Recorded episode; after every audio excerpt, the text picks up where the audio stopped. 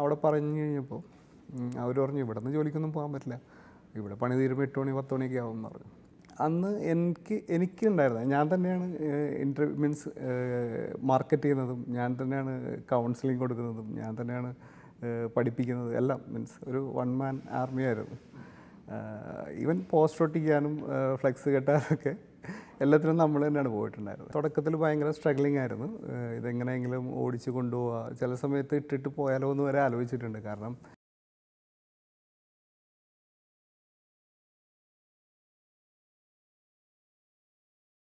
കേരളത്തിലെ എറണാകുളം ജില്ലയിൽ മുപ്പത്തടം എന്ന ഗ്രാമത്തിൽ ജനിക്കുകയും വിദ്യാഭ്യാസ കാലഘട്ടത്തിന് ശേഷം വർക്ക്ഷോപ്പിലെ ഒരു മെക്കാനിക്കായിട്ട് സ്വന്തം ജീവിതം ആരംഭിക്കുകയും ചെയ്തു.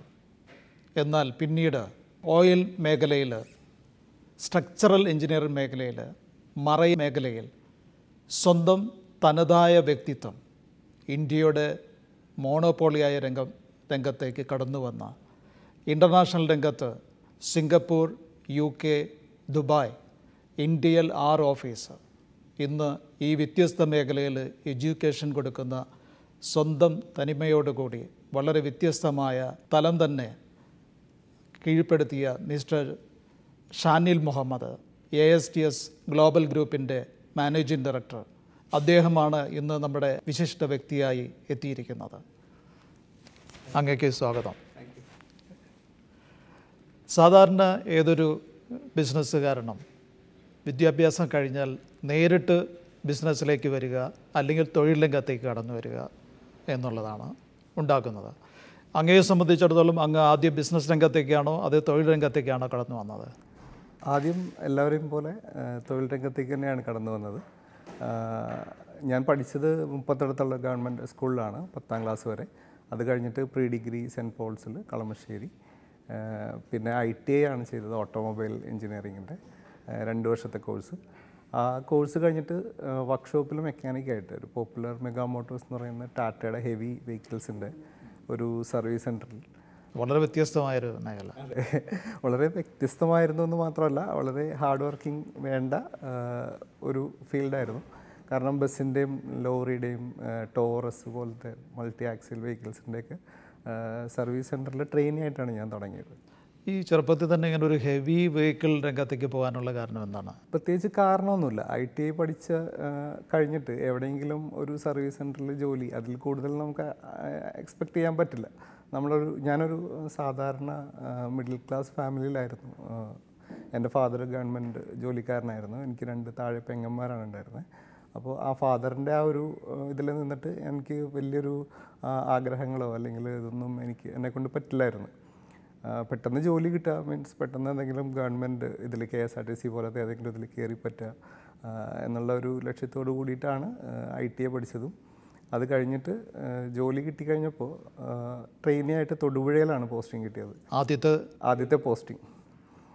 തൊടുപുഴയിൽ അവിടെ ട്രെയിനി മെക്കാനിക്കായിട്ടാണ് ഞാൻ തുടങ്ങുന്നത് എന്റെ കരിയർ തുടങ്ങുന്നത്.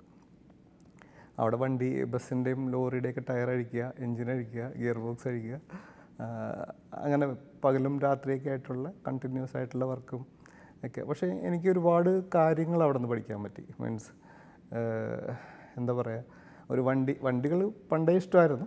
അതിന്റെ ഒരു ടെക്നിക്കൽ സൈഡും താല്പര്യം ഉണ്ടായിരുന്നു. അതിനെപ്പറ്റി കൂടുതൽ പഠിക്കാൻ പറ്റി കഴിഞ്ഞപ്പോൾ വളരെ ഇൻട്രസ്റ്റിംഗ് ആയിട്ടാണ് ആ ഒരു രണ്ട് രണ്ടര വർഷത്തോളം കഴിഞ്ഞു പോയത്. ഈ മെക്കാനിക്കൽ രംഗത്തേക്ക് ഇങ്ങനെ കടന്നു വരാൻ ഉണ്ടായ പ്രചോദനം എന്താണ് യഥാർത്ഥത്തിൽ? മെയിൻലി ആ ഒരു ഏജിലുള്ള എല്ലാ കുട്ടികളെയും പോലെ വണ്ടി ഒരു പാഷനായിരുന്നു വണ്ടിയോടുള്ള പാഷനാണ് നമ്മുടെ ഒരു ഈ മെക്കാനിക്കൽ രംഗത്തേക്ക്. ഈ ഒരു ഇതിൽ അഡ്മിഷൻ കിട്ടിക്കഴിഞ്ഞപ്പോൾ ഫസ്റ്റ് ചോയ്സ് അതാണ് വെച്ചത്. കാരണം മെക്കാനിക്കൽ അല്ലെങ്കിൽ ഓട്ടോമൊബൈൽ എന്ന് പറയുന്നത്. ഇപ്പോൾ ഈ പഠനം കഴിഞ്ഞിട്ട് എത്ര കാലം അങ്ങ് തൊഴിൽ രംഗത്തുണ്ടായിരുന്നു പഠനം കഴിഞ്ഞിട്ട് ഏതാണ്ട് ഒരു രണ്ടായിരത്തി രണ്ടിലാണ് ഞാൻ ഇത് കഴിയുന്നത്. ഐ ടി ഐ കഴിഞ്ഞിട്ട്. ജോലിക്ക് കയറുന്നത്. രണ്ടായിരത്തി രണ്ട് തൊട്ട് ഒരു എട്ട് വർഷത്തോളം ഒരു ആറ് ഏഴ് വർഷത്തോളം പല മേഖലകളിൽ ഒരു രണ്ട് രണ്ടര വർഷമാണ് ആദ്യം തൊടുപുഴ പോപ്പുലറിൽ ഇതിലുണ്ടായിരുന്നത്. പിന്നെ പല സർവീസ് സെന്ററുകളിലായിട്ട് എറണാകുളത്തേക്ക് മാറി കുറച്ച് കഴിഞ്ഞപ്പോൾ ഡിപ്ലോമ പഠിക്കണം എന്നുള്ളൊരാഗ്രഹത്തോടു കൂടിയിട്ട്. കാരണം ഐ ടി ഐ എന്ന് പറഞ്ഞു കഴിഞ്ഞാൽ ഒരു മെക്കാനിക്കിന്റെ അല്ലെങ്കിൽ ഒരു താഴെ ലെവലിലുള്ളൊരു വർക്ക് മാത്രമാണെന്ന് എനിക്കറിയായിരുന്നു. അത് അവിടെ കയറി കഴിഞ്ഞപ്പോഴായിട്ട് അറിഞ്ഞത്. പിന്നെ ഡിപ്ലോമ എന്ന് പറയുന്നത് സൂപ്പർവൈസർ ലെവലിലാണെന്നും എഞ്ചിനീയറിംഗ് എന്ന് പറയുന്നത് ഒരു മാനേജർ ലെവലിലുള്ള ജോബ് കിട്ടാൻ എളുപ്പമായിരിക്കും എന്നൊക്കെ അപ്പോഴാണ് ആ ഒരു ഇതിൽ ഈ ഈ വർക്ക് ചെയ്ത് തുടങ്ങിയപ്പോഴാണ് ആ ഒരു തിരിച്ചറിവ് അങ്ങേക്ക് കിട്ടിയത്. അതെ കാരണം അതിനു മുമ്പ് ആരും എന്താ പറയുക നമുക്ക് ഇതൊന്നും ഗൈഡ് ചെയ്ത് തരാനോ അങ്ങനെയൊന്നും ആരും ഉണ്ടായിരുന്നില്ല. ഇവൻ ചോദിച്ച് മനസ്സിലാക്കാനായിട്ട് നമുക്ക് അത്ര അടുത്തുള്ള കൂട്ടുകാരോ എന്റെ ഫാമിലിയിൽ എൻജിനീയേഴ്സും ഡോക്ടേഴ്സും അങ്ങനെയുള്ള ആരും ഉണ്ടായിരുന്നില്ല. ഇപ്പോൾ എത്ര വർഷകാലം ഈ ഈ ഒരു മേഖലയിൽ തൊഴിൽ രംഗത്ത് അങ്ങ് നിന്നു? ഞാനൊരു ഏഴ് വർഷത്തോളം എന്റെ ആദ്യത്തെ സംരംഭം സ്റ്റാർട്ട് ചെയ്യുന്നത് രണ്ടായിരത്തി എട്ടിൽ അവസാനത്തിലാണ്. അതായത് ഏത് സംരംഭത്തിലേക്ക് ആണ് നേരിട്ട് കടന്നത്? ആദ്യമായിട്ട് വന്നത്? ആദ്യമായിട്ട് തുടങ്ങിയത് തന്നെയാണ്. ഇപ്പോൾ A S T S global എന്ന് പറയുന്ന അന്ന് A S T S technical division എന്നുള്ള പേരിൽ എന്താണ് എ എസ് ടി എസ് എന്നുകൊണ്ട് ഉദ്ദേശിക്കുന്നത് എന്താണ് അങ്ങ്? എസ് ടി എസ് എന്ന് പറഞ്ഞാൽ അഡ്വാൻസ്ഡ് സോഫ്റ്റ്വെയർ ട്രെയിനിങ് സൊല്യൂഷൻസ് എന്നുള്ള ഒരു ഒരു പേരുണ്ട്. ഒരു ഷോർട്ട് ഫോം ആയിട്ടാണ് എ എസ് ടി എസ് എന്നുള്ള പേര് ഞാൻ സജസ്റ്റ് ചെയ്തത്. എന്നിട്ട് തുടങ്ങിയത് എന്റെ വീടിന്റെ അടുത്തുള്ള ഒരു ചെറിയൊരു മുറിയിൽ ഒരു ഷട്ടറുള്ള ഒരു ഇരുന്നൂറ് സ്ക്വയർ ഫീറ്റ് ഉണ്ടാവും മാക്സിമം ആ ഒരു മുറിയിലാണ് ഞാൻ തുടങ്ങിയത്. വീടിന്റെ അടുത്ത് തന്നെ ഉള്ളതാണ്. ഞാനും എന്റെ ഒരു ഫ്രണ്ട് കൂടിയാണ് പ്ലാൻ ചെയ്തത്. അവിടെ എം എസ് ഓഫീസ് തുടങ്ങി. അതായത് വേഡ് എക്സൽ പവർ പോയിന്റ് തുടങ്ങി Photoshop three D S Max അങ്ങനെ എല്ലാ സോഫ്റ്റ്വെയർ ഇന്റർനെറ്റ് എക്സ്പ്ലോറർ വരെ പഠിപ്പിച്ചിട്ടുണ്ട്. ആളുകൾക്ക് ഹൗ ടു ലേൺ ഇന്റർനെറ്റ് എന്നൊക്കെ പറഞ്ഞിട്ടുള്ള കോഴ്സസൊക്കെ നമ്മൾ ക്രാഷ് കോഴ്സൊക്കെ നമ്മൾ പഠിപ്പിച്ചിട്ടുണ്ട് ആ ഒരു കാലഘട്ടത്തിൽ രണ്ടായിരത്തി എട്ട് രണ്ടായിരത്തി ഒമ്പതിൽ അവിടെ നിന്നാണ് തുടങ്ങിയത്. അതിനുശേഷം കുറച്ച് നാൾ കഴിഞ്ഞപ്പോൾ എന്റെ എക്സ്പെർട്ടൈസ് ഞാൻ ഈ ഓട്ടോമൊബൈൽ ഫീൽഡ് വിട്ടിട്ട് ഓട്ടോ ക്യാഡിലേക്കും ഓയിൽ ഫീൽഡിന്റെ കമ്പനിയിലേക്കൊക്കെ വർക്ക് ചെയ്തിട്ടുണ്ടായിരുന്നു. എന്റെ ഡിസൈൻ ഫീൽഡൊക്കെ വർക്ക് ചെയ്തിട്ടുണ്ടായിരുന്നു. അപ്പോൾ ആ ഒരു എക്സ്പോഷർ ഇതിലേക്ക് കൊണ്ടുവന്നാലോ എന്നിങ്ങനെ ആലോചിച്ചിട്ട് ഒരു ചെറിയൊരു ഓഫീസ് വൈറ്റിലയിൽ ഒരു വീടിന്റെ മേളിൽ ഒരു സ്റ്റെയർ റൂം പോലത്തെ ഒരു ചെറിയ റൂം ഒരു മൂന്ന് സിസ്റ്റം വെച്ച് കഴിഞ്ഞാൽ പിന്നെ അവിടെ ഇരിക്കാനോ നിൽക്കാനോ സ്ഥലമൊന്നും ഉണ്ടായിരുന്നില്ല. അങ്ങനത്തെ ഒരു ചെറിയൊരു റൂമിൽ ടെക്നിക്കൽ ഡിവിഷൻ എന്നുള്ള പേരിൽ എ എസ് ടി എസ് തന്നെ തുടങ്ങി. അന്ന് എ എസ് ടി എസ് അവിടെ തുടങ്ങുമ്പോൾ ഏതൊക്കെ സർവീസസ് ആണ് അങ്ങ് പ്രൊവൈഡ് ചെയ്തിരുന്നത്? അന്ന് എനിക്ക് എനിക്കുണ്ടായിരുന്നത് ഞാൻ തന്നെയാണ് ഇന്റർവ്യൂ മീൻസ് മാർക്കറ്റ് ചെയ്യുന്നതും ഞാൻ തന്നെയാണ് കൗൺസിലിംഗ് കൊടുക്കുന്നതും ഞാൻ തന്നെയാണ് പഠിപ്പിക്കുന്നത് എല്ലാം മീൻസ് ഒരു വൺ മാൻ ആർമി ആയിരുന്നു. ഈവൻ പോസ്റ്റ് ഒട്ടിക്കാനും ഫ്ലെക്സ് കെട്ടാനൊക്കെ എല്ലാത്തിനും നമ്മൾ തന്നെയാണ് പോയിട്ടുണ്ടായിരുന്നത്. ഇപ്പോൾ ഒരു ബിസിനസ്സിന്റെ പീഡിയാട്രിക് ലെവലിലുള്ള എല്ലാ ഒരു office boy cum M D എന്നുള്ള എല്ലാ റോളുകളും അങ്ങ് കൈകാര്യം ചെയ്തിട്ടാണ്. അതെ ഓഫീസിൽ പിള്ളേർ പഠിക്കാൻ വരുന്ന സമയത്ത് അവരെ പഠിപ്പിക്കുക. പഠിത്തം കഴിഞ്ഞിട്ട് വൈകിട്ട് ഞാനും എന്റെ കുറച്ച് ഫ്രണ്ട്സൊക്കെ എന്നെ ഹെൽപ്പ് ചെയ്യുമായിരുന്നു. ഞങ്ങൾ ഒരുമിച്ച് അവർക്ക് ഭക്ഷണം വാങ്ങിച്ചു കൊടുത്താൽ മതി വേറെ ചിലവൊന്നും ഉണ്ടായിരുന്നില്ല.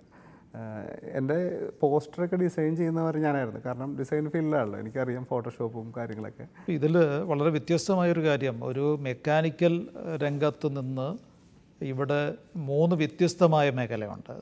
ഒന്ന് ഓയിലിന്റെ മേഖല രണ്ട് സ്ട്രക്ചറൽ എഞ്ചിനീയറിങ് മൂന്ന് മറൈൻ എഞ്ചിനീയറിങ് ഇങ്ങനെ ഈ മൂന്ന് മേഖലകളിലും അങ്ങ് തനതായ പ്രാവീണ്യം തെളിയിച്ച് ഇന്ന് ഇന്ത്യയുടെ മുഖ്യധാര രംഗത്തുള്ള ഒരു ഒരു ഇൻസ്റ്റിറ്റ്യൂഷനായിട്ട് മാറിയിട്ടുണ്ട്. അതേപോലെ ആറ് ഇൻസ്റ്റിറ്റ്യൂഷനാണ് ഇന്ത്യയുടെ അകത്തുള്ളത്. ഒരു മൂന്ന് ഇൻസ്റ്റിറ്റ്യൂഷൻ ഇന്ന് ഇന്ത്യയുടെ പുറത്തും especially Dubai Singapore U K ഉണ്ട്. യഥാർത്ഥത്തിൽ ഈ ലെവലിലേക്ക് വരാനുള്ള ഒരു ടേണിംഗ് പോയിന്റ് ഒരു ടിസ്റ്റിംഗ് എന്തായിരുന്നു യഥാർത്ഥത്തിൽ? എല്ലാ സംരംഭവും തുടങ്ങുന്ന പോലെ തന്നെ തുടക്കത്തിൽ ഭയങ്കര സ്ട്രഗ്ലിംഗ് ആയിരുന്നു. ഇതെങ്ങനെയെങ്കിലും ഓടിച്ചു കൊണ്ടുപോവുക ചില സമയത്ത് ഇട്ടിട്ട് പോയാലോ എന്ന് വരെ ആലോചിച്ചിട്ടുണ്ട്. കാരണം ആരുടെയും ഭാഗത്തുനിന്ന് ഒരു സപ്പോർട്ടൊന്നും ഉണ്ടായിരുന്നില്ല. ഇപ്പോൾ ഫാമിലി വീട്ടിലാണെങ്കിൽ എല്ലാവർക്കും തന്നെ പേടിയായിരുന്നു. അവരുടെ കുഴപ്പമില്ല. കാരണം അവരാരും കണ്ടിട്ടില്ല ഒരു ബിസിനസ്സുകാരനെ അല്ലെങ്കിൽ എന്റെ കുടുംബത്തിൽ ആരും ഒരു പറയത്തക്ക ഫേമസ് ആയിട്ടുള്ള ഒരു ബിസിനസ്സുകാരനോ അല്ലെങ്കിൽ എനിക്ക് പോയിട്ട് ഒരു അഡ്വൈസ് ചോദിക്കാൻ പറ്റിയ ആരും ഉണ്ടായിരുന്നില്ല. അതുകൊണ്ട് നമ്മൾ ലേൺ ചെയ്യുക പഠിക്കുക എന്നുള്ളതാണ് എന്റെ മുമ്പിലുള്ള ഏക മാർഗം. ഇട്ടിട്ട് പോയി കഴിഞ്ഞ് കഴിഞ്ഞാൽ ചുറ്റും മാറി നിന്നിട്ട് കളിയാക്കാനായിട്ട് ഒരുപാട് ആളുകളുണ്ടായിരുന്നു. പല മോശം അവസ്ഥകൾ ഉണ്ടായിട്ടുണ്ടായിരുന്നു. പക്ഷേ ആ സമയത്തൊക്കെ ഒരു കണക്കിന് പിടിച്ചു നിന്നിട്ട് ആണ് മുമ്പോട്ട് പോയത്. ഒരു സ്റ്റേബിൾ കണ്ടീഷൻ ആയതിന് ശേഷം അതായത് ഒരു നാല് അഞ്ച് വർഷം കഴിഞ്ഞതിന് ശേഷമാണ് ഞാൻ പതിയെ എക്സ്പാൻഷനെ പറ്റി ആലോചിക്കുന്നത്. അതുവരെ നമ്മൾ എക്സിസ്റ്റൻസ് മാത്രമേ ഉള്ളൂ എന്റെ മുമ്പിൽ അങ്ങയുടെ ബിസിനസ് ജീവിതത്തിൽ ഏറ്റവും കൂടുതൽ സ്ട്രഗിൾ ചെയ്തു ഏറ്റവും കൂടുതൽ ഫേസ് ചെയ്തൊരു പ്രതിസന്ധി എന്തായിരുന്നു? എന്റെ ആദ്യത്തെ ഒരു അഞ്ച് വർഷം എന്നെ സംബന്ധിച്ചിടത്തോളം പല സമയത്തും ഞാൻ ഇതിട്ടിട്ട് പോകണം അല്ലെങ്കിൽ നിർത്തണം എന്നൊക്കെ ഉള്ള ഒരു തോട്ട് പലപ്പോഴും എനിക്ക് കയറി വന്നിട്ടുണ്ട്. ഒരുപാട് സാഹചര്യങ്ങൾ ഉണ്ടായിട്ടുണ്ട് അതിൽ. എന്താ പറയുക പലപ്പോഴും സാലറി കൊടുക്കാൻ പോലും ക്യാഷില്ലാതെ ഓടി നടന്നിട്ടുണ്ട്. പിന്നെ ഓഫീസ് ഞാൻ നേരത്തെ പറഞ്ഞു ഇങ്ങനെ ഇടയ്ക്കിടയ്ക്ക് ഷിഫ്റ്റ് ചെയ്തുകൊണ്ടിരിക്കും ഒരു പെർമനന്റ് ഇതില്ല. അതും പറഞ്ഞിട്ട് പലരും കളിയാക്കിയിട്ടുണ്ട് പല സന്ദർഭത്തിലും. അപ്പോൾ ആ ഒരു വാശിയോടുകൂടി തന്നെയാണ് ഞാനൊരു കോർപ്പറേറ്റ് ഓഫീസ് എന്നുള്ള ഒരു കോൺസെപ്റ്റ് ഇത് ചെയ്തത്. അപ്പോൾ അതിനു മുമ്പ് പറഞ്ഞ പോലെ ഫിനാൻഷ്യലി ഒരുപാട് പ്രശ്നങ്ങൾ ഫിനാൻഷ്യലി മാത്രമല്ല ഈ ഓഫീസിന്റെ പ്രശ്നത്തിന്റെ പുറകെ നടക്കുന്ന സമയത്ത് പെട്ടെന്ന് ഫാദറിനൊരു സർജറി പെട്ടെന്ന് ഒരു ബൈപ്പാസ് സർജറിയൊക്കെ വേണ്ടി വന്നു. പിന്നെ എന്റെ കല്യാണം കുറേ കാര്യങ്ങളൊക്കെ ആയിട്ട് വന്നിട്ട് എല്ലാം കൂടി തിങ്ങി. അപ്പോൾ അപ്പോഴൊക്കെ പലരും പറയുന്നത് നിനക്ക് എവിടെയെങ്കിലും പോയി ജോലി ചെയ്യ്. നീ എന്തിനാ വെറുതെ ഇങ്ങനെ കിടന്ന് രാവും പകലില്ലാതെ കിടന്ന് ഓടുന്നത് അല്ലെങ്കിൽ കഷ്ടപ്പെടുന്നത് ഇതുകൊണ്ടൊന്നും ഒരു കാര്യമില്ലാന്ന് എന്റെ അടുത്ത് ഒരാളല്ല ഒരു ഒമ്പത് പേര് എങ്കിലും പറഞ്ഞിട്ടുണ്ട് ചുറ്റും നിന്നിട്ട്. പക്ഷേ എന്താ പറയുക അപ്പോഴും ഞാൻ ഇട്ടിട്ട് പോയിട്ടില്ല. പോവാതിരുന്നതിന്റെ പുറത്താണ് ഇപ്പോൾ ഈ കാണുന്ന സക്സസ്സും ഇപ്പോൾ ഈ കാണുന്ന രീതിയിലുള്ള കാര്യങ്ങളെല്ലാം വന്നിട്ടുള്ളത്. എന്റെ വീട്ടിൽ ആദ്യത്തെ കാർ വാങ്ങിക്കുന്നത് ഞാനാണ്. ഒരു മാരുതി എയ്റ്റ് ഹൺഡ്രഡ്. അവിടെ നിന്ന് തുടങ്ങിയതാണ് നമ്മുടെ കഥ. ഞാൻ പലപ്പോഴും ഫേസ്ബുക്കിലും അവിടെയൊക്കെ എഴുതിയിട്ടുണ്ട് അത്. ഇപ്പോൾ ഞാൻ യൂസ് ചെയ്യുന്നത് ഒരു ബെൻസിന്റെ ജി എൽ എസ് എന്ന് പറയുന്ന എസ് യു വി ആണ്. ഒരു ഹയർ ഉണ്ട് പിന്നെ ജാഗർ ഉണ്ടായിരുന്നു. ബെൻസ് തന്നെ ഇതിപ്പോൾ നാലാമത്തെയാണ്. ആ ഒരു ജേണിയിൽ എല്ലാ ആറു മാസം എത്തുമ്പോൾ വണ്ടി ചേഞ്ച് ആറ് മാസം എത്തുമ്പോൾ മാറ്റില്ല. അങ്ങനെയല്ല വൈഫിനൊരു വണ്ടി ഉണ്ട് ഞങ്ങൾ മാറി മാറി യൂസ് ചെയ്യും. യൂസ് ചെയ്യാം. ഇപ്പം ഈ ഞാനീ പറഞ്ഞ ഇത്രയും വർഷത്തിനിടയ്ക്ക് കുറേ വണ്ടികൾ മാറ്റി മാറ്റി യൂസ് ചെയ്യാറുണ്ട്. ഞാനിപ്പോൾ എ എസ് ടി എസിന് എന്റെ വൈഫിന്റെ അടുത്തും കൊച്ചിന്റെ അടുത്തും വരെ പറഞ്ഞിരിക്കുന്നത് A S T S global education എന്ന് പറയുന്ന സ്ഥാപനം എന്റെ ഒന്നാമത്തെ കുട്ടിയാണ്. എന്റെ രണ്ടാമത്തെ കുട്ടിയാണ് മറ്റേത് എന്ന് പറഞ്ഞിട്ട് പറയാറ്. അതുപോലെയാണ് ഞാൻ ഇതിനെ കെയർ ചെയ്ത് കൊണ്ടുപോകുന്നത്. ഇതിൽ വരുന്ന ഓരോ ചേഞ്ചസും അല്ലെങ്കിൽ ഇതിനെ ഓരോ ഇതിൽ എത്ര ബെറ്റർ ആക്കാന്നുള്ള ഇത് ഓരോ സെക്കൻഡിലും എന്റെ മനസ്സിലുണ്ട്. ഇപ്പം ഞാൻ വർക്ക് ചെയ്യുന്ന ആ ഒരു ഒമ്പത് മണി തൊട്ട് അഞ്ച് മണി വരെയുള്ള സമയം മാത്രമല്ല ഞാൻ ഇതിന് വേണ്ടിയിട്ട് സ്പെൻഡ് ചെയ്യുന്നത്. നമ്മൾ ഡ്രൈവ് ചെയ്യുന്ന സമയത്താണെങ്കിലും നമ്മൾ ഭക്ഷണം കഴിക്കുന്ന സമയത്താണെങ്കിലും ഓരോ സ്ഥലത്ത് പോകുമ്പോഴാണെങ്കിലും കാണുന്ന ഓരോ സാധനങ്ങളുമായിട്ട് എന്റെ ഓഫീസിൽ എങ്ങനെ കൊണ്ടുവരാം അല്ലെങ്കിൽ എന്റെ ബിസിനസ്സുമായിട്ട് ഇതിനെ എങ്ങനെ റിലേറ്റ് ചെയ്യാം എന്നുള്ളത് ഞാൻ എപ്പോഴും ആലോചിക്കാറുണ്ട്. ഇതുപോലെ പാഷനേറ്റ് ആയിട്ട് നിന്ന് കഴിഞ്ഞാൽ എല്ലാവർക്കും സക്സസ് ഉണ്ടാവും. അല്ലെങ്കിൽ അതുപോലെ തന്നെ നിൽക്കണം ഫേസ് ചെയ്തിരിക്കുന്ന ചലഞ്ചുകൾ ഒന്ന് ഷെയർ ചെയ്യാം. ഞാൻ പറഞ്ഞല്ലോ ഐ ടി ഐ കഴിഞ്ഞിട്ട് മെക്കാനിക്കായിട്ടാണ് കയറിയത്. അതിനുശേഷമാണ് എനിക്കറിയുന്നത് ഡിപ്ലോമ എടുത്താലാണ് സൂപ്പർവൈസർ ആവാൻ പറ്റുള്ളൂ. അപ്പോൾ ഞാൻ ഡിപ്ലോമ കോഴ്സ് എവിടെ പഠിപ്പിക്കാൻ പഠിക്കാൻ പറ്റുമെന്ന് വെച്ചു. അപ്പോൾ ജോലി കളഞ്ഞിട്ട് പോയിട്ട് ഡിപ്ലോമ ചെയ്യാനായിട്ട് എന്റെ വീട്ടിലെ സാമ്പത്തിക സ്ഥിതി അനുവദിക്കില്ല. വീട്ടുകാർ സമ്മതിക്കില്ല. അപ്പോൾ പാർട്ട് ടൈമായിട്ട് ഡിപ്ലോമ അവിടെ കിട്ടുമെന്ന് അന്വേഷിച്ചു. ഞാൻ കളമശ്ശേരി ഗവൺമെന്റ് പോളിടെക്നിക്കിൽ വൈകിട്ട് ക്ലാസ് ഉണ്ടെന്ന് മനസ്സിലായി. ഞാൻ എന്റെ വർക്ക് ചെയ്യുന്ന സ്ഥലത്ത് പറഞ്ഞു എനിക്ക് കളമശ്ശേരിയിലേക്ക് എനിക്ക് ട്രാൻസ്ഫർ വേണം. അവർക്കിവിടെ ഓഫീസുണ്ട് കളമശ്ശേരി. അപ്പോൾ അവരൊക്കെ ശരി എന്ന് പറഞ്ഞ രീതിയിൽ പറഞ്ഞിട്ട് എനിക്ക് ഇങ്ങോട്ട് ട്രാൻസ്ഫറൊക്കെ ആക്കി തന്നു. ഞാനിവിടെ അഡ്മിഷൻ എടുത്തു പോളിടെക്നിക്കിൽ പക്ഷേ തൊടുപുഴ മീൻസ് ഇടുക്കിയിൽ ഇടുക്കി ജില്ലയിലെ ഒരു ചെറിയൊരു ബ്രാഞ്ചായിരുന്നു അവിടെ എനിക്ക് എല്ലാവരുമായിട്ടും ഒരു പേഴ്സണൽ റിലേഷൻഷിപ്പും കാര്യങ്ങളൊക്കെ ഉണ്ടായിരുന്നു. ഇവിടെ വന്നു കഴിഞ്ഞപ്പോൾ ഇതൊരു ഹ്യൂജ് ബ്രാഞ്ചാണ് എറണാകുളത്തെ പോപ്പുലറിന്റെ സർവീസ് സെന്റർ അപ്പോൾ എനിക്ക് വൈകിട്ട് ആറരയ്ക്കാണ് ആറ് മണിക്ക് ക്ലാസ് തുടങ്ങുന്നത്. ഒരു സിക്സ് തേർട്ടി ആകുമ്പോഴേക്കെങ്കിലും ജോലിക്ക് പോകണം എന്നുള്ള രീതിയിൽ അവിടെ പറഞ്ഞു കഴിഞ്ഞപ്പോൾ അവർ പറഞ്ഞു ഇവിടെ നിന്ന് ജോലിക്കൊന്നും പോകാൻ പറ്റില്ല. ഇവിടെ പണി തീരുമ്പോൾ എട്ട് മണി പത്ത് മണിയൊക്കെ ആവും എന്ന് പറഞ്ഞു. അപ്പോൾ ഞാൻ പറഞ്ഞു വേണമെങ്കിൽ രാവിലെ വരാം ഏർലി മോർണിംഗ് ആറു മണിക്ക് വരാം അഞ്ച് മണിക്ക് വരാം. എനിക്ക് ക്ലാസ് ഉള്ള ദിവസം ഒന്ന് അപ്പോൾ പറ്റില്ല. എന്ന് അവർ തീർത്ത് പറഞ്ഞു. അപ്പോൾ ഒന്ന് രണ്ട് ദിവസമൊക്കെ ഞാൻ നോക്കി. ശരിക്കും ഞാൻ ഇതിന് വേണ്ടിയാണ് ഇങ്ങോട്ട് ട്രാൻസ്ഫർ വാങ്ങിച്ച് വന്നത്. പറ്റില്ല എന്ന് പറഞ്ഞപ്പോൾ മൂന്നാമത്തെ ദിവസം ഞാൻ വൈകിട്ട് വൈകിട്ട് അഞ്ചര വരെ വർക്കിംഗ് ടൈം ഉള്ളൂ. അഞ്ചരക്ക് ഇറങ്ങിക്കോട്ടെ എന്നാണ് ഞാൻ ചോദിക്കുന്നത്. അല്ലെങ്കിൽ ആറു മണിക്ക് ഇറങ്ങിക്കോട്ടെ എന്ന് ചോദിക്കുന്നത്. അപ്പോൾ അവർ പറഞ്ഞു പറ്റില്ല എന്ന് പറഞ്ഞപ്പോൾ മൂന്നാമത്തെ ദിവസം ഇത് തന്നെ പറഞ്ഞപ്പോൾ ഞാനൊരു വൈറ്റ് പേപ്പർ എടുത്തിട്ട് റെസിഗ്നേഷൻ ലെറ്റർ എഴുതി മാനേജറുടെ മേശപ്പുറത്ത് വെച്ചിട്ട് അന്ന് അവിടെ നിന്ന് ഇറങ്ങിയതാണ്. അതിനുശേഷം എന്താ പറയുക പേനയും പെൻസിലൊക്കെ വിൽക്കാൻ വേണ്ടിയിട്ട് തുടങ്ങി. സെയിൽസ് മാർക്കറ്റിംഗ് എന്നൊക്കെ പറഞ്ഞിട്ട് ഡെയിലി പത്രത്തിന്റെയൊക്കെ ഓർഡർ എടുക്കാൻ വേണ്ടിയിട്ട് വെളുപ്പിന് വീടുകളിൽ കയറി ഇറങ്ങും. ഹിന്ദു സി ആർ ആയിട്ട് വർക്ക് ചെയ്തിട്ടുണ്ടായിരുന്നു. പേനയും പെൻസിലൊക്കെ ഓർഡർ എടുക്കാൻ വേണ്ടിയിട്ട് ഇവിടെയുള്ള എല്ലാ മാർക്കറ്റുകളിലും കയറി ഇറങ്ങിയിട്ട് ക്യാമലിന്റെ സെയിൽസ് വർക്ക് ചെയ്തിട്ടുണ്ടായിരുന്നു. ടാക്സി ഡ്രൈവറായിട്ട് പോയിട്ടുണ്ട് ലോറി ഡ്രൈവറായിട്ട് പോയിട്ടുണ്ട്. ഇതൊക്കെ ചെയ്തിട്ടുണ്ട്. എല്ലാ ഫീൽഡിലും നമ്മൾ കൈവച്ചിട്ടുണ്ട്. അതൊക്കെ അതിൽ നിന്നൊക്കെ എനിക്കൊരു ലേണിങ്സ് ആണ് കിട്ടിയിട്ടുള്ളത്. ഓരോ കാര്യങ്ങൾ പഠിക്കാൻ പറ്റും.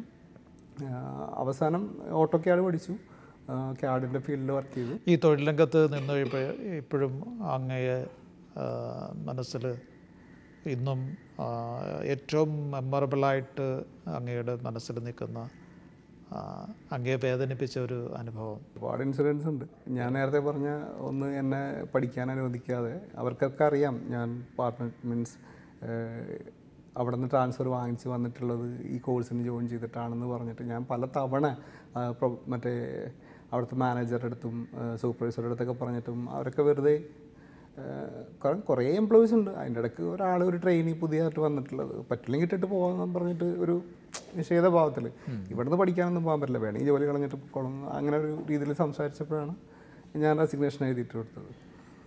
അതുപോലെ പല സംഭവങ്ങളും ഇപ്പോൾ ഞാൻ ചില കല്യാണങ്ങൾക്കൊക്കെ അല്ലെങ്കിൽ ഏതെങ്കിലും ഫംഗ്ഷനൊക്കെ ചെല്ലുമ്പോൾ നമ്മളെങ്ങും എത്തിയിട്ടില്ല.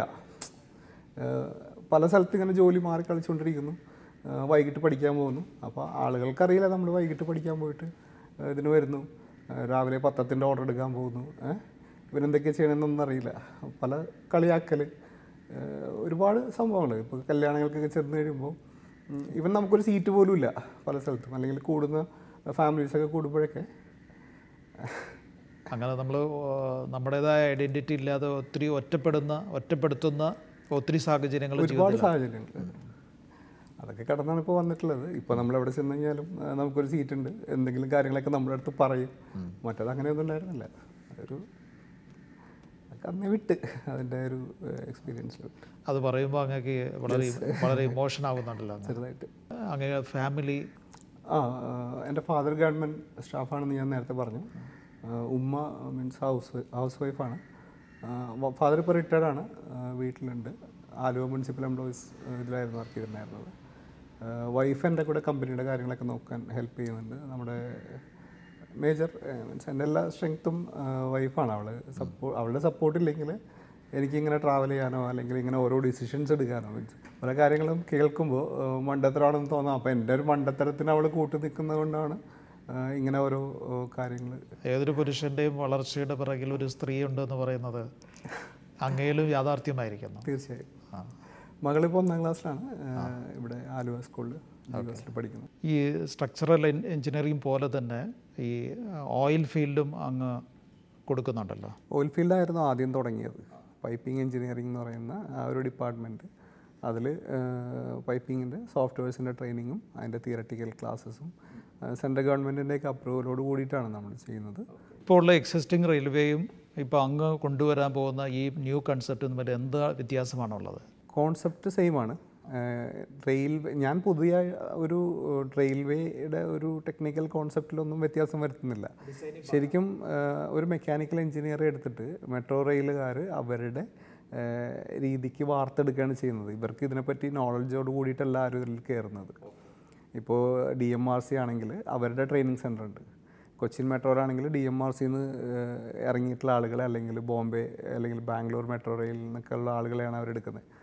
ഞാൻ ഇപ്പോൾ ഏതാണ്ട് എല്ലാ സിറ്റീസിലും മെട്രോ റെയിലിന്റെ കൺസ്ട്രക്ഷൻ നടക്കുന്നുണ്ട്.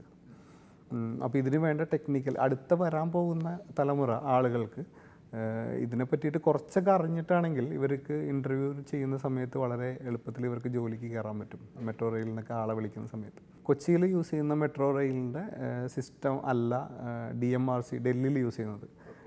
അതിലും ഡിഫറെന്റ് ആണ് ബാംഗ്ലൂരിൽ യൂസ് ചെയ്യുന്നത്. ഓരോ സ്റ്റേഷനിൽ വ്യത്യാസം ഓരോ സ്റ്റേഷൻ ഓരോ ഏരിയയിൽ വ്യത്യാസമുണ്ട്. അവർ തുടങ്ങുമ്പോൾ തന്നെ അതിൽ ഏത് ടെക്നോളജിയാണ് അക്സെപ്റ്റ് ചെയ്യുന്നതെന്ന് വെച്ച് കഴിഞ്ഞാൽ ആ ടെക്നോളജി വൈസ് ആണ് അവർ വർക്ക് ചെയ്യുന്നത് അപ്പോൾ നമ്മൾ ഈ എന്തൊക്കെയാണ് ഇതിനകത്ത് വരുന്ന മേജർ ടെക്നോളജീസ് എന്ന് നമ്മൾ ഒരു കോമൺ കോൺസെപ്റ്റ് ഉണ്ട്.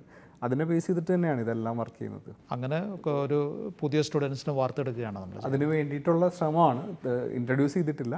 ഇപ്പോൾ ദുബായ് മെട്രോ ആയിട്ട് സംസാരിച്ചുകൊണ്ടിരിക്കുന്നുണ്ട് കൊച്ചി മെട്രോ ആയിട്ട് ഓൾറെഡി ഈ വർഷം ലോഞ്ച് ചെയ്യുന്നുണ്ടോ? ഒരു within one or two months syllabus എല്ലാം അപ്രൂവൽ എല്ലാം ആയി. ഒരു ഫൈനൽ ഇതിന് വേണ്ടിയിട്ട് നിൽക്കുകയാണ് ഒന്ന് രണ്ട് അസോസിയേഷൻ പ്ലാൻ ചെയ്യുന്നുണ്ട് ഇപ്പോൾ അപ്പോൾ twenty twenty new railway concept അങ്ങ് കൊണ്ടുവരാണ് അതിന്റെ ഒരു ട്രെയിനിങ് പാറ്റേൺ അത് ഇൻട്രസ്റ്റഡ് ആയിട്ടുള്ള ഒരുപാട് ആളുകളുണ്ട്. കുറേ എൻക്വയറീസ് ഉണ്ട്. പലരും ചോദിക്കുന്നുണ്ട് എനിക്ക് മെട്രോ റെയിലിൽ ജോലി കിട്ടിയാൽ കൊള്ളാം. ഞാൻ എന്ത് ചെയ്യണം? എന്നൊക്കെ ഉള്ള രീതിയിലുള്ള പല ഇതുണ്ട്. കാരണം എല്ലാവരും തന്നെ ടെക് കാലഘട്ടം മാറിക്കൊണ്ടിരിക്കുകയാണ്. അതനുസരിച്ചിട്ട് നമ്മളും ചേഞ്ച് ആയില്ലെങ്കിൽ എനിക്കൊരു ഞാൻ പഴയ പഠിപ്പിച്ചുകൊണ്ടിരുന്ന വെച്ചാൽ പൈപ്പിംഗ് എഞ്ചിനീയറിംഗ് കോഴ്സും അല്ലെങ്കിൽ സ്ട്രക്ചറൽ എഞ്ചിനീയറിംഗ് കോഴ്സും വെച്ചുകൊണ്ടിരുന്നു കഴിഞ്ഞാൽ എനിക്ക് മുമ്പോട്ട് പോകാൻ പറ്റില്ല. ഞാൻ ഇവിടെ ടെക്നോളജി മീൻസ് ലോകത്ത് എന്തൊക്കെ നടക്കുന്നു എന്ന് ഞാൻ അറിയണം. അതനുസരിച്ചിട്ട് എന്റെ സിലബസ് ചേഞ്ച് വരുത്തണം. എന്റെ ബിസിനസ് മോഡൽ ചേഞ്ച് വരുത്തണം. അങ്ങനെയൊക്കെ ചെയ്താലാണ് എനിക്ക് വർഷങ്ങളോളം മുമ്പോട്ട് പോകാൻ പറ്റുള്ളൂ. ഞാനിപ്പോൾ രണ്ടായിരത്തി എട്ടിലാണ് തുടങ്ങിയത് ഇപ്പോൾ ടു തൗസൻഡ് ട്വന്റി ട്വന്റി ആയി. പതിനൊന്ന് വർഷമായി രണ്ടായിരത്തി പതിനാലിന് ശേഷമാണ് ഒരു ഡ്രാസ്റ്റിക് ആയിട്ടുള്ളൊരു ബിസിനസ് എക്സ്പാൻഷൻ എന്ന് പറയുന്ന രീതിയിലേക്ക് കാര്യങ്ങൾ കൊണ്ടുവന്നത്. ആദ്യം തുടങ്ങിയത് ബാംഗ്ലൂരാണ്. ഒരു ഔട്ട്സൈഡ് കേരള ബ്രാഞ്ച് തുടങ്ങിയത്. അതിന് മുമ്പ് കൊച്ചി തന്നെ എന്റെ ഒരു കോൺസെപ്റ്റിലുള്ള ഒരു ഓഫീസ് നമ്മളൊരു കോർപ്പറേറ്റ് ഓഫീസ് എന്നൊക്കെ പറയാൻ പറ്റുന്ന രീതിയിൽ കളമശ്ശേരിയിൽ ഒരു സ്പേസ് എടുത്തിട്ട് അവിടെ ഇന്റീരിയറൊക്കെ ചെയ്ത് നല്ല ഭംഗിയാക്കി നല്ലൊരു ഓഫീസ് ഉണ്ടാക്കുക എന്നുള്ളത് എന്റെ ഒരു സ്വപ്നമായിരുന്നു.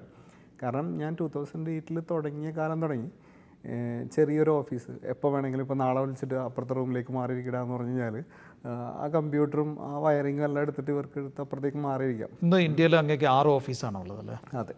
അതിൽ ഹെഡ് ഓഫീസ് എവിടെയാണ്? കൊച്ചി തന്നെയാണ്. കൊച്ചി തന്നെയാണ്. അതെ കളമശ്ശേരി. ഓക്കെ.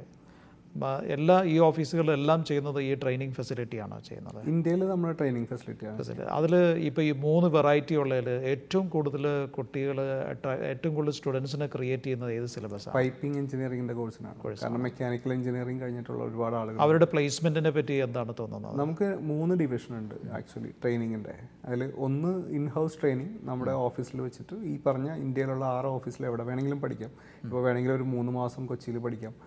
അത് കഴിഞ്ഞിട്ട് രണ്ട് മാസം ബാംഗ്ലൂർ പഠിക്കാം. ഒരു മാസം പോയിട്ട് ആറ് മാസ കോഴ്സിലാണെങ്കിൽ ഒരു മാസം അവന് ഡൽഹി പോയി പഠിക്കണമെങ്കിൽ പഠിക്കാം. കോഴ്സും ഫീസും സിലബസും എവറിത്തിങ് ഇസ് സെയിം അപ്പോൾ ഒരു ഫോറിൻ എഡ്യൂക്കേഷൻ സ്റ്റാൻഡേർഡ് സ്റ്റാൻഡേർഡിലാണ് പോകുന്നത്. അത് ഓരോരുത്തരുടെ കൺവീനിയൻസ് ആണ്.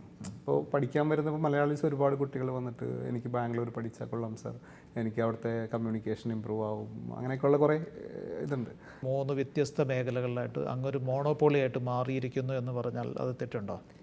ഇന്ത്യയിൽ ശരിക്കും വേറൊരു പറയത്തക്ക കോമ്പറ്റീറ്റേഴ്സ് ഒന്നുമില്ല. കാരണം എന്താണെന്ന് എനിക്കറിയില്ല. കാരണം ഉണ്ട് ഇല്ലെന്നല്ല. കാരണം ഈ സോഫ്റ്റ്വെയർസിന്റെ ഒക്കെ കോസ്റ്റ് ഭയങ്കര കൂടുതലാണ്. ഇവരുടെ ഓത്തറൈസ്ഡ് ട്രെയിനിങ് സെന്റർ എന്നൊക്കെ പറഞ്ഞ് കിട്ടാനായിട്ട് ചെറിയൊരു എമൗണ്ട് ഒന്നും അല്ല മുടക്കേണ്ടത്. പക്ഷേ നമുക്കെന്തോ എനിക്ക് എനിക്കെന്തോ ഒരു കോൺഫിഡൻസ് ഉണ്ടായിരുന്നു. കുട്ടികൾ വരും ചെയ്യും ഇതിനെപ്പറ്റി അറിയാൻ ആൾക്കാർക്ക് ഇൻട്രസ്റ്റ് ഉണ്ട് എന്നുള്ളത് ഞാൻ ഒരു മാർക്കറ്റ് സ്റ്റഡിയും കാര്യങ്ങളൊക്കെ ഉണ്ടായിരുന്നു. പിന്നെ ഇത്രയും വർഷത്തെ ഒരു എക്സ്പോഷർ എല്ലാം വെച്ചിട്ട് ഞാൻ സോഫ്റ്റ്വെയർ കമ്പനിയിൽ ഡയറക്റ്റ് പോയി സംസാരിച്ചിട്ട് അവരായിട്ട് നെഗോഷിയേറ്റ് ചെയ്തിട്ട് ഇത് എഡ്യൂക്കേഷൻ പർപ്പസിന് മാത്രമേ നമ്മൾ യൂസ് ചെയ്യുള്ളൂ എന്നൊക്കെ പറഞ്ഞിട്ട് എന്നിട്ട് തന്നെ നല്ലൊരു എമൗണ്ട് കൊടുക്കേണ്ടി വന്നു. അങ്ങനെയാണ് ഞാൻ ഇവരുടെ ഇന്ത്യയിൽ ഓത്തറൈസ്ഡ് ട്രെയിനിങ് പാർട്ട്ണർ ആവുന്നതൊക്കെ തന്നെ. ഇപ്പോൾ ഒന്നോ രണ്ടോ കമ്പനിയുടെ ആയി കഴിഞ്ഞപ്പോൾ അടുത്ത കമ്പനിയുടെ അടുത്ത് പറയുകയാണ് ഞാൻ ഇന്ന കമ്പനിയുടെ ഇന്ത്യയിലെ ഓതറൈസ്ഡ് ട്രെയിനിങ് പാർട്ട്ണറാണെന്ന് പറയുമ്പോൾ അവർക്ക് ഓക്കെ ഈ മീൻസ് പൈപ്പിങ്ങിന്റെ സോഫ്റ്റ്വെയർസ് എന്ന് വെച്ചാൽ അത്രയും ഹൈ എൻഡ് സോഫ്റ്റ്വെയർസാണ് ഇന്ത്യയിലല്ല ലോകത്തിലെ തന്നെ എല്ലാ കമ്പനീസും യൂസ് ചെയ്യുന്ന സോഫ്റ്റ്വെയർസാണ് ഇന്ത്യയുടെ പുറത്ത് അങ്ങേക്ക് മൂന്ന് ഓഫീസ് ഉണ്ട്. ഒന്ന് സിംഗപ്പൂർ രണ്ട് ദുബായ് മൂന്ന് യു കെ ഈ മൂന്ന് ഓഫീസുകളുടെയും ഒരു എന്തൊക്കെ സേവനങ്ങളാണ് സൊസൈറ്റിക്ക് വേണ്ടി അവിടെ കൊടുക്കുന്നത്? ശരിക്കും ഈ മൂന്ന് സ്ഥലത്തും ഇൻഡിവിജ്വൽ ട്രെയിനിങ് കോഴ്സസ് ഒന്നും നമ്മൾ കണ്ടക്ട് ചെയ്യുന്നില്ല. ഇപ്പോൾ ഇപ്പോൾ ദുബായിൽ ഇപ്പോൾ റീസെന്റ്ലി തുടങ്ങിയിട്ടുണ്ട്. ഇതെല്ലാം നേരത്തെ പറഞ്ഞ പോലെ കോർപ്പറേറ്റ് കമ്പനീസിന് വേണ്ടിയിട്ടുള്ള ക്ലയൻസ് ഇതാണ്. അവിടെ ശരിക്കും നമ്മളിപ്പോൾ നാട്ടിലുള്ള പോലെ ഒരുപാട് സ്റ്റുഡൻസ് വന്നിട്ട് കോഴ്സിന് വേണ്ടി എൻക്വയറി ചെയ്ത് അവിടെ വന്ന് പഠിച്ചിറങ്ങി പോകുക എന്നുള്ളൊരു ഇതൊന്നുമില്ല. അവരുടെ ദുബായിലെ സിസ്റ്റം വ്യത്യാസമുണ്ട് സിംഗപ്പൂരിലെ സിസ്റ്റം വ്യത്യാസമുണ്ട് യു കെയിലെ എഡ്യൂക്കേഷൻ സിസ്റ്റം ഇറ്റ്സ് എന്റെ ഡിഫറെന്റ് ആ ഒരു ചേഞ്ച് മനസ്സിലാക്കിയിട്ട് അവിടെ വർക്ക് ചെയ്തുകൊണ്ടിരിക്കുന്ന എംപ്ലോയീസിന് ഇപ്പോൾ ഒരു ഓയിൽ ഫീൽഡിൽ തന്നെ വർക്ക് ചെയ്തുകൊണ്ടിരിക്കുന്നു അവർക്ക് അവരുടെ ഒരു കരിയർ അപ്ഡേഷന് വേണ്ടിയിട്ടുള്ള കുറേ ഇത്. ഇപ്പോൾ വീക്കെൻഡ് ക്ലാസ്സസ് ഉണ്ട് വൈകിട്ട് ഈവനിങ് ബാച്ചസ് ഉണ്ട്. പിന്നെ ഒരു രണ്ടും മൂന്ന് ദിവസത്തേക്ക് ചെറിയ ട്രെയിനിങ് ഷെഡ്യൂൾ നമ്മൾ പ്ലാൻ ചെയ്തിട്ട് അവിടെ വെക്കും. എല്ലാവരെയും പുറത്തുനിന്ന് ആളുകൾ കൊണ്ടുവന്നിട്ട് പഠിപ്പിക്കും. അപ്പോൾ അങ്ങനെ ചെറിയ ചെറിയ ഇവന്റുകൾ അതൊക്കെയാണ് ഈ പറഞ്ഞ സ്ഥലങ്ങളിലെല്ലാം ചെയ്യുന്നത്. ഇപ്പോൾ ദുബായിൽ നമ്മുടെ ഇപ്പോൾ ഒരു ഓഫീസിൽ കുറേ എൻക്വയറീസ് ഒരുപാട് ജനറേറ്റ് ആയതുകൊണ്ട് ഇതിന്റെ ട്രെയിനിങ് സെന്റർ നമ്മളിവിടെ ദുബായിൽ സ്റ്റാർട്ട് ചെയ്തിട്ടുണ്ട്. അപ്പോൾ ശരിക്കും പറയുകയാണെങ്കിൽ ഒരു ഒരു ഷോർട്ട് ടൈമിനുള്ളിൽ ഇത്രയും ഷോർട്ട് ടൈമിനുള്ളിൽ ഒരു കോഴ്സ് പഠിച്ച് മികവുണ്ടെങ്കിൽ ഒരു ഇന്റർനാഷണൽ ലെവലിൽ ഒരു പ്ലേസ്മെന്റിനുള്ള വലിയൊരു സാധ്യതയല്ലേ ശരിക്കും പുതിയ തലമുറയ്ക്ക് മുമ്പിൽ നിൽക്കുന്നത്? അതെ ഇത് ഇപ്പോൾ ഞാൻ ദുബായി ചെല്ലുമ്പോൾ ഞാൻ ഇപ്പോൾ കുറച്ച് നാളായിട്ട് അവിടെയാണ് സ്റ്റേ ചെയ്യുന്നത്. ദുബായി ചെന്ന് കഴിയുമ്പോൾ എന്റെ പത്ത് വർഷം മുമ്പ് പഠിച്ചു പോയ അല്ലെങ്കിൽ ഞാൻ പഠിപ്പിച്ച കുട്ടികളൊക്കെ തന്നെ വരും കാണാനും കൂടെ ഒരുമിച്ച് ഭക്ഷണം കഴിക്കാനും. ഞാനിപ്പോൾ അവിടെ ട്രെയിനിങ് സ്റ്റാർട്ട് ചെയ്തിട്ടുണ്ടെന്ന് പറയുമ്പോൾ അവരുടെ ഫ്രണ്ട്സിനെയൊക്കെ റെഫർ ചെയ്യാനും ഒക്കെ അപ്പോൾ പല എംബൻസിയിലും പല പല പോസ്റ്റുകൾ കൺട്രീസിലും നോട്ട് ഓൺലി ഇൻ ദുബായ് ഇപ്പോൾ സിംഗപ്പൂർ ആണെങ്കിലും ഓസ്ട്രേലിയ ആണെങ്കിലും കാനഡ ആണെങ്കിലും യു എസിലാണെങ്കിലും ഒക്കെ ഇവിടെ നിന്ന് പഠിച്ചിറങ്ങി പോയ കുട്ടികൾ വർക്ക് ചെയ്യുന്നുണ്ട്. ഇങ്ങനെ ഈ കുട്ടികളുമായിട്ടുള്ളൊരു സമ്പർക്കം ഉണ്ടാകുമ്പോൾ അങ്ങേക്ക് എന്ത് ഫീലിംഗ് ആണ് ഉണ്ടാകുന്നത്? ശരിക്കും അതാണ് എനിക്ക് കിട്ടുന്ന ഒരു എൻകറേജ്മെന്റ് ഇനി മുമ്പോട്ട് ഓടാനുള്ള അല്ലെങ്കിൽ ഇനി മുമ്പോട്ട് ചെയ്യാനുള്ള ഏറ്റവും കൂടുതൽ ഒരു എനർജി എന്ന് പറയുന്നത് ഈ പറയുന്ന ഏഹ്, ഇവിടെ നിന്ന് ജോലി കിട്ടി പോയ പിള്ളേർ കല്യാണം വിളിക്കും. അവരുടെ വീട്ടിൽ നടക്കുന്ന ഓരോ ഫങ്ഷൻസിനും സാർ എന്തായാലും വരണം. അപ്പോൾ ജസ്റ്റ് ഒരു ഒരു ഫോൺ കോളിൽ കിട്ടുന്ന ഒരു സന്തോഷമുണ്ട്. അതാണ് എന്നെ മുമ്പോട്ട് നടത്തുന്നത്. അല്ലാതെ ഇതിൽ നിന്ന് കിട്ടുന്ന ക്യാഷോ അല്ലെങ്കിൽ ബാക്കി കാര്യങ്ങളൊക്കെ സെക്കൻഡറി ആണ്. അപ്പോൾ ശരിക്കും പറഞ്ഞാൽ അങ്ങ് അങ്ങയുടെ ഈ ഒരു കൺസെപ്റ്റ് കൊണ്ട് അങ്ങ് ഇന്നൊരു ഇന്റർനാഷണൽ രംഗത്തേക്ക് അങ്ങയുടെ പ്രവർത്തന മേഖല വിപുലീകരിക്കുന്നു. രണ്ട് അങ്ങയുടെ ഈ കോഴ്സ് മുഖേന അനവധി സ്റ്റുഡൻസിന് എഡ്യൂക്കേഷൻ കിട്ടുകയും ആ എഡ്യൂക്കേഷനിൽ കൂടെ ഇന്ന് ലോകമെമ്പാടുമുള്ള പല രാജ്യങ്ങളിലും ഈ കുട്ടികൾ വർക്ക് ചെയ്തുകൊണ്ടിരിക്കുന്നു. അങ്ങനെ വലിയൊരു സൊസൈറ്റിക്ക് വലിയൊരു കോൺട്രിബ്യൂഷനല്ല അങ്ങ് യഥാർത്ഥത്തിൽ കൊടുക്കുന്നത്? ശരിക്കും ഒരു ജസ്റ്റ് ഒരു എഡ്യൂക്കേഷൻ മാത്രമല്ല ഫീസ് അടച്ചതിന് പകരമായിട്ട് കൊടുക്കുന്ന ഒരു സർട്ടിഫിക്കറ്റ് മാത്രമല്ല ഇത്. ഒരു മാൻ ടു മാൻ റിലേഷൻ അല്ലെങ്കിൽ അവർക്ക് ഈ ഒരു ഇൻഡസ്ട്രിയിൽ അവരുടെ കരു ഒരു തുടക്കമാണ് ഞാനിട്ട് കൊടുക്കുന്നത്. അത് പിടിച്ച് കയറി പോയിട്ട് രക്ഷപ്പെട്ടിട്ടുള്ള ആളുകൾ അവരുടെ ഫാമിലി ആയിട്ടും അവർ അവരുടെ മക്കളായിട്ട് മീൻസ് ചില ആളുകൾ പ്രായമുള്ള ആളുകളൊക്കെ ഉണ്ടാവും വന്ന് പഠിച്ചിട്ടൊക്കെ ഉണ്ടായിരുന്നു. അവരിപ്പോഴും മക്കളുടെ കല്യാണം വിളിക്കുക അല്ലെങ്കിൽ അങ്ങനെ ഇതിനൊക്കെ വേണ്ടി വരുമ്പോൾ വെറുതെ ഒരു ഫോൺ വിളിക്കുമ്പോൾ അല്ലെങ്കിൽ ഒരു മെസ്സേജ് ഇടുമ്പോൾ തന്നെ നമുക്ക് ഭയങ്കര സന്തോഷമാണ്. So what is your future plan future plan ഒരുപാടുണ്ട്. ഞാൻ ആക്ച്വലി എന്റെ കമ്പനി എന്ന് പറയുന്നത് ഞാൻ ഒറ്റയ്ക്ക് വേറെ പാർട്ട്നേഴ്സ് എന്റെ വൈഫ് എന്റെ കൂടെ ഉണ്ട്. അവളാണ് എന്റെ ഒരു സ്ട്രെങ്ത് വൺ മാൻ ആർമിയാണോ വൺ മാൻ ആർമിയാണ് പല ആളുകളും ഇതിന്റെ ഈ ഫ്രാഞ്ചൈസി അത് ഇത് എന്നൊക്കെ പറഞ്ഞിട്ടൊക്കെ ചോദിക്കാറുണ്ട്. പക്ഷെ നമ്മൾ ആരും അതൊന്നും കൊടുത്തിട്ടില്ല ഇതുവരെ.